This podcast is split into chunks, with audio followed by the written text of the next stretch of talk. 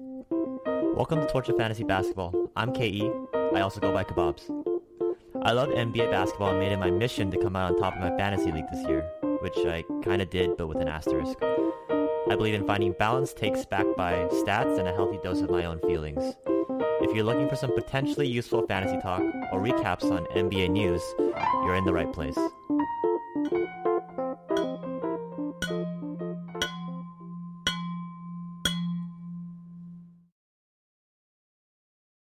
What up, what up?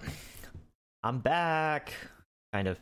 it's been a long ass time. Um Yeah, it's been like 4 months. I haven't really uh, done any podcasting and uh, any NBA related things other than keeping up with Twitter for a while. So, kind of excited.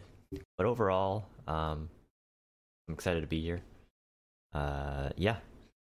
Uh, I just wanted to recap overall what was happening in the season, just because uh, we're heading into the playoffs soon, and I feel like a lot of people don't really know what's been happening. Um, on Twitter, it's all been like debates, like everyone's just been fighting, and but in a in a healthy way, not like a kind of a healthy and a bored way. I feel like there's just nothing to do really on Twitter um, without the NBA season going on. So yeah, it's been it's been kind of like a a, a boring place to be without the NBA season. So I'm I'm I for one I'm super happy that the NBA season is back. I think it's been it's been really nice to to watch some sports, something entertaining. It's cool for like a moment, and it's cool to like engage in that for a little bit. But at the end of it all, I feel like it get it gets kind of old. Yeah. So, anyways, uh, I wanted to do this quick uh, recap. Um, so I'm gonna go way back. I'm gonna start from the way beginning in March when when the whole season got shut down, and I wanted to uh, chronologically go into the current times and just recap what's happened so far. Um, and we it starts on in March, March 9th, uh, 2020. Before things start, I don't I don't even know prologue. Sure. Uh, the prologue of it was that Rudy, uh, COVID was taking the world by storm, um, and it was slowly making its way over to the U.S. And then on March 9th, Rudy did a little jokey joke and started touching all the touching all the microphones and um, having a good old time.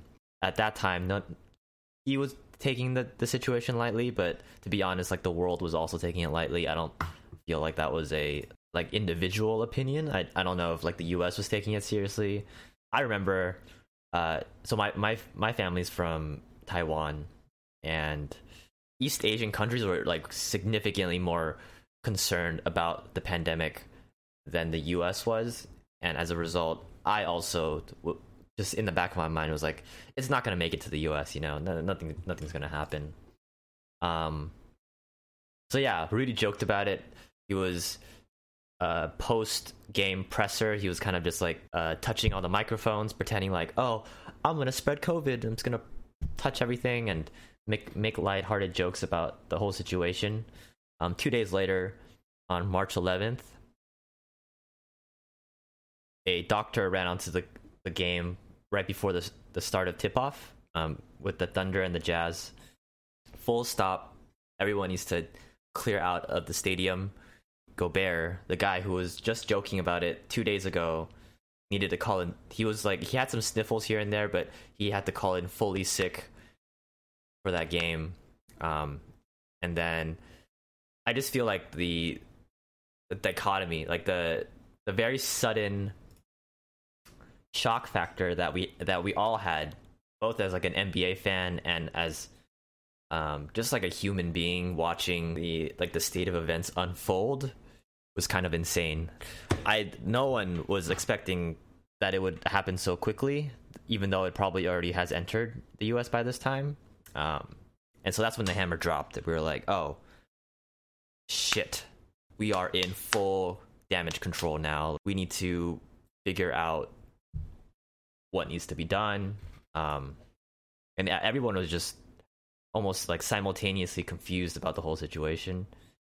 Um, and yeah, so we we next day I remember being on Twitter and just trying to understand what, what's been happening. I feel like the NBA community was definitely shell shocked after the whole ordeal. Um, that was such a big that was, that was such a sudden event. It was just very it was very sudden, very shocking, and for those of us who were watching and uh, taking part in it, I think we were some of the people who were the most fearful after the whole event. And so I remember day one, uh, NBA Twitter was kind of in shock. We we just had Kobe died as well in January, so um, every all of us were coping in different ways. But we were just making memes. It was just like, oh, day one of quarantine, and it was just uh, things to keep our keep our minds off of it. And there was just like fallout and discussion over the state of the NBA, what's going to happen, everyone was guessing like what what could potentially be the result of the NBA season. People were flaming Gobert. Like people people were so upset at him though he was he it honestly wasn't even his fault at the end of the day. It was just him like all of us kind of making light of a a, a pandemic situation. This is early, right? Uh by by next by this time next week, memes are still coming in and people were still joking. It was still lighthearted. Hopefully we can get this managed. Um, the U.S. Surgeon General said uh, on March 17th that he hoped that the NBA season can return around this time. And yeah, like around July, I think that's what he, that's what he was aiming for. And so the rest of March was us kind of us as an NBA community kind of figuring out how to cope. Okay, I, I keep saying NBA, NBA community. I think it was just me and people that I knew who were very invested in the NBA or suddenly finding ourselves just in a in a daze, just understanding like what we were gonna do without the NBA season. By the end of March, we got at least a little bit of it, the March felt like March felt like a decade. Honestly, March felt like a whole like a whole. It felt like I don't know what was the slowest. It felt it felt like the the last two miles of a marathon and you're trying to like finish the race. That's what it felt like. Um, but you, you, you extend that over half a half a month. Yeah, you extend that over half a month, and you and you just kind of just sit there in the in the what of it all. You know, you just like don't know what to do at, the, at that at that moment. Anyways, so end of March, we find out that the Last Dance was dropping, so everyone was excited again, and yeah, we get something to watch. We have something to do. Basketball is like kind of returning, but not really. Um, April nineteenth, that was when the the game was supposed to drop. I'm sorry, the the Last Dance was supposed to drop on Netflix. Uh, at least in the non-US, the non non NA servers, they were supposed to have or have the opportunity to watch Last Dance. And then so everyone's just hyped. Like we're gonna see the behind the scenes footage of Michael Jordan um, winning his championship and just for the, for a brief second, you were able to taste just just reconnect with with basketball, um, with the hype of seeing Michael Jordan carry a team into like playoffs, and like, at each episode just felt like like a hit of crack, and we just wanted to see the next episode and the next episode. We got to see like Scottie, and we got to see like Dennis Rodman, and Karl Malone. We got a little snippet of Kobe, and everything was just was exciting. It was it was so exciting, and then suddenly it's over again. And all of us had last dance like withdrawals. um, on May 26, 2020, uh, George Floyd George Floyd was killed by the cop that I'm not going to really put out there, and suddenly protests were were taking over the nation it's not the point of what I'm going to go with today, but I just feel like it's definitely a, a very impactful moment in like history and um, understanding that the NBA does have a lot of black black Americans, and so I feel that it's it's a kind of vital to to discuss that.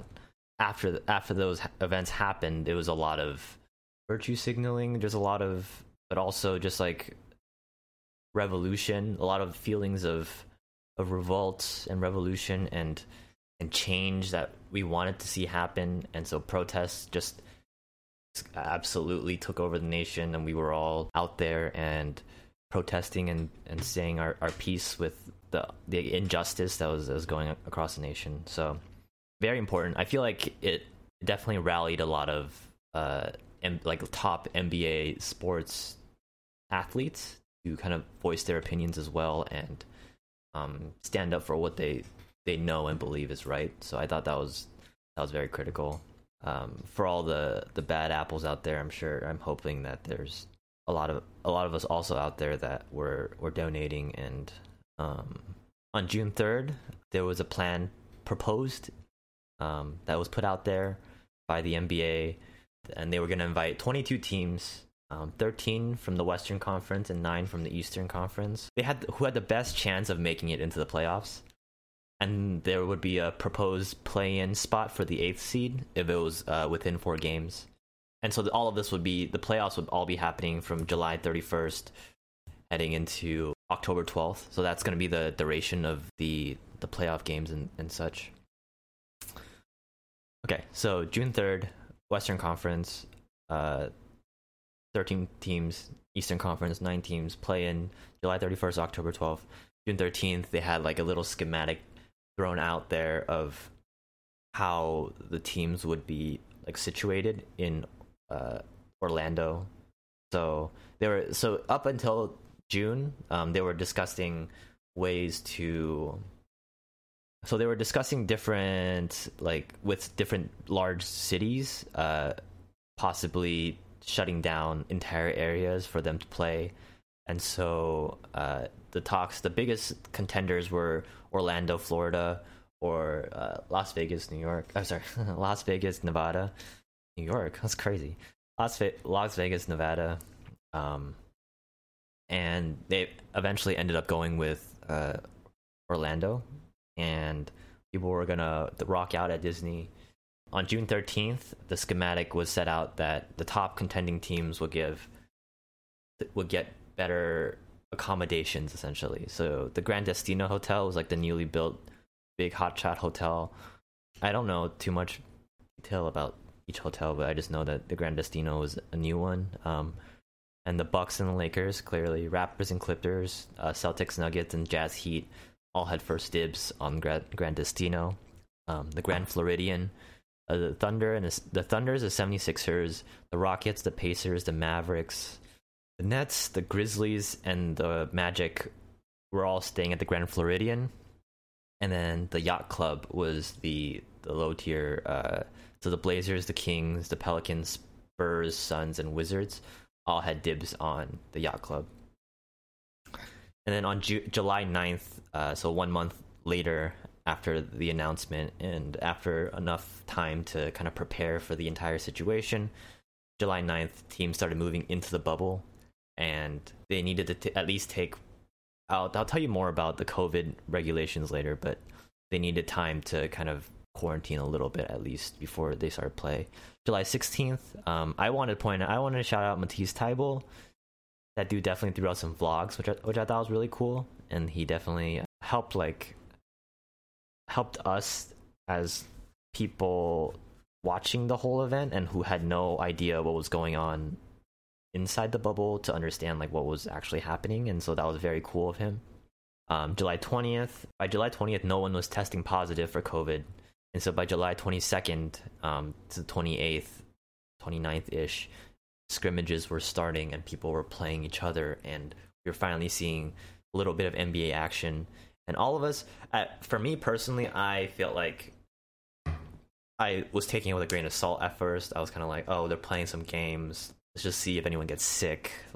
It's still up in the air to me. I don't i just didn't want to get my heart broken again and i didn't really want to like invest myself into that situation and suddenly have it all ripped away. So i was so scrimmage games were just my appetizer. They were just the the games that i watched to kind of slowly like engage myself with back into the NBA um, scene. And so by July 30th, the NBA erupts into the beauty that we see today right now.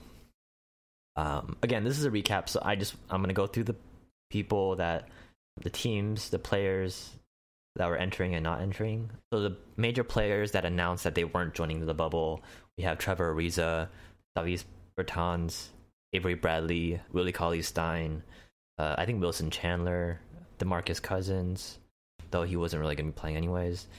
We have Spencer Dinwiddie, and then DeAndre Jordan, who tested positive, and then we have Thabo Sefolosha and Bradley Beal, who sat out for personal reasons, I think, and then Taurean Prince also tested positive. So a lot of the, the Nets players were sidelined. You know, considering the Nets also don't have KD or uh, Kevin Durant and Kyrie Irving, Kyrie.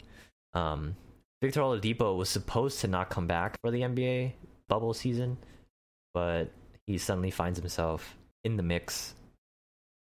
And yeah, so going down the Eastern Conference, heading into the into the bubble, the, Mil- the Milwaukee Bucks uh, were first. Toronto Raptors, but so Milwaukee Bucks were sitting at fifty three and twelve. Raptors were sitting at uh, forty six and eighteen. Celtics 43-21. Actually, I'm not, I'm not even going to say the for the conference. So Miami Heat, Indiana Pacers were 5th. Uh, Philadelphia 76ers are 6th. The Brooklyn Nets 7th. Um, Orlando Magic 8th and then the Wizards were ninth, but they've uh, they've since been knocked out, so it doesn't really matter.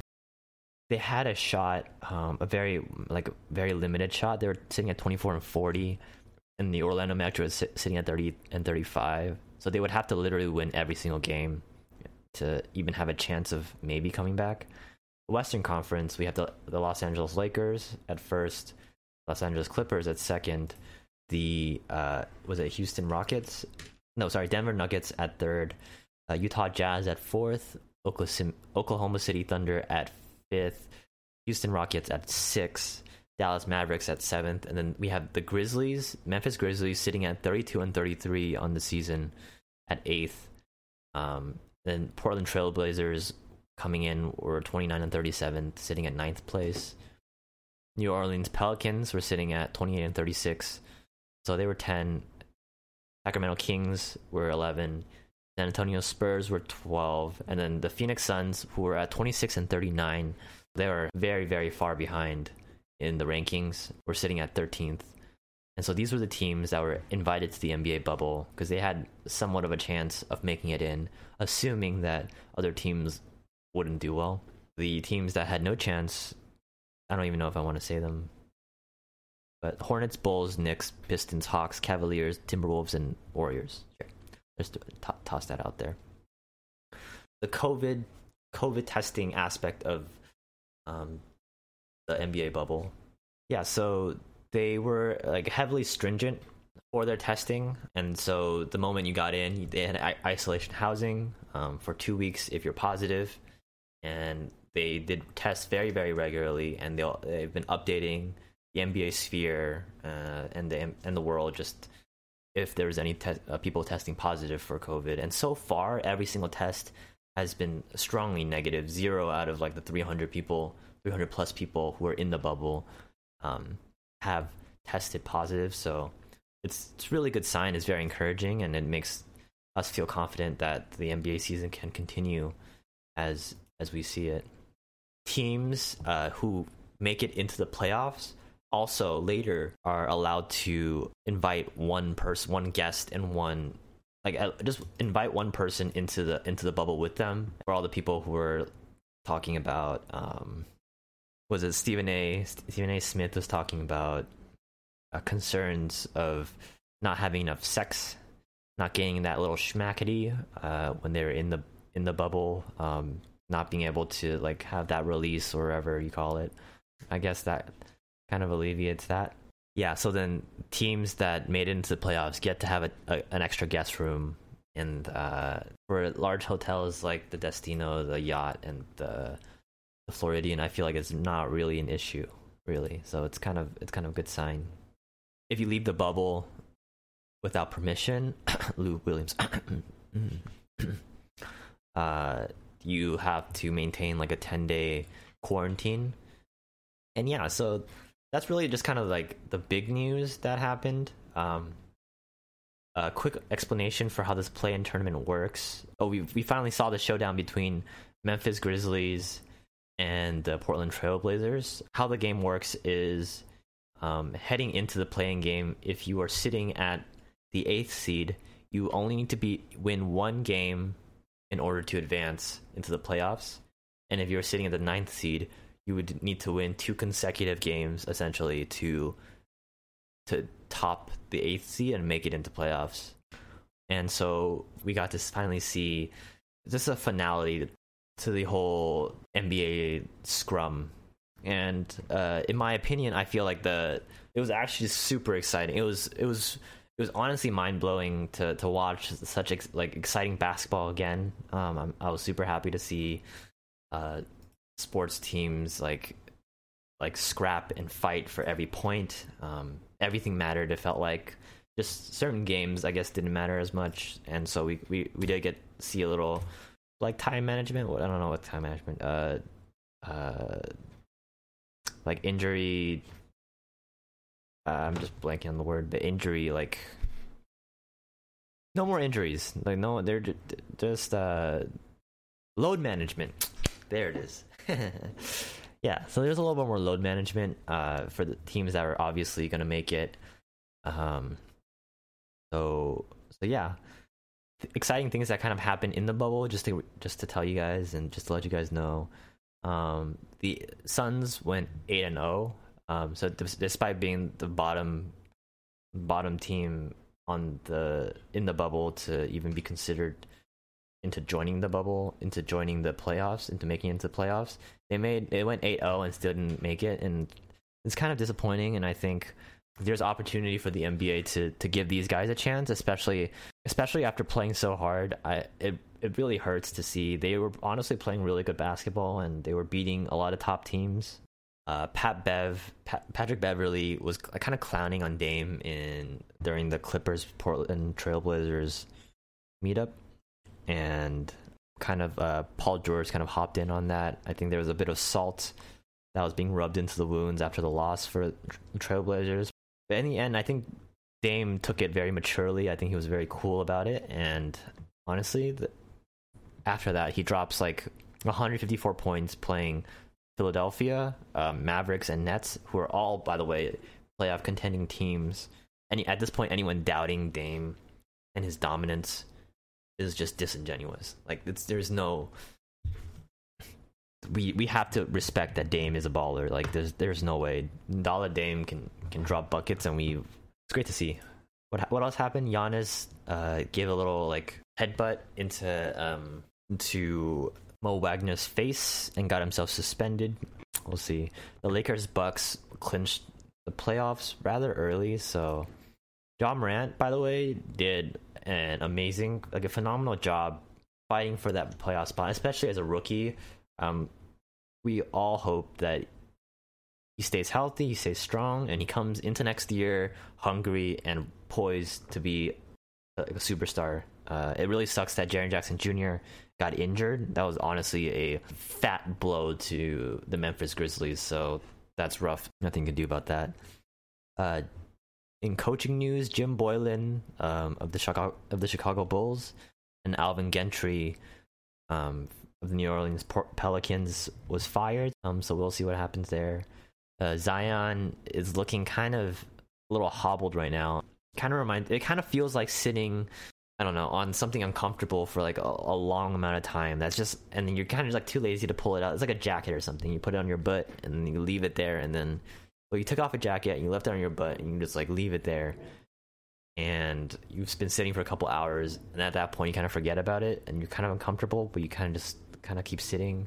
That's kind of how I feel about watching Zion sometimes. Like his whole, his, the entire bubble experience was him having minutes restrictions, and yeah, so it's looking a little, a little iffy on the situation. Um, and I think it's going to be really hard for the Pelicans to kind of change directions and uh, see like if he isn't healthy, they they need to start start throwing their chips into to, to Brandon Ingram right now because Bi is honestly is honestly killing it. So why why doubt that? Um, ben Simmons and Joel Embiid have been, have gotten injured, so the Sixers are looking a little rough for little rough for wear right now. Hopefully they can figure it out. Yeah. And again, so playoffs began on August seventeenth. Um, we're in what? It's going to be an amazing, amazing time to be alive. I feel like, um, especially um, being stuck quarantined for so long um, in a lockdown. So I'm excited. Uh, so we'll see how this turns out. uh, if you guys made it this far, thank you guys for tuning in. Um, hopefully, wherever you guys, wherever you guys are in the world, um, you guys are safe, healthy, and uh, yeah. Uh, I'll talk to you guys later. Bye.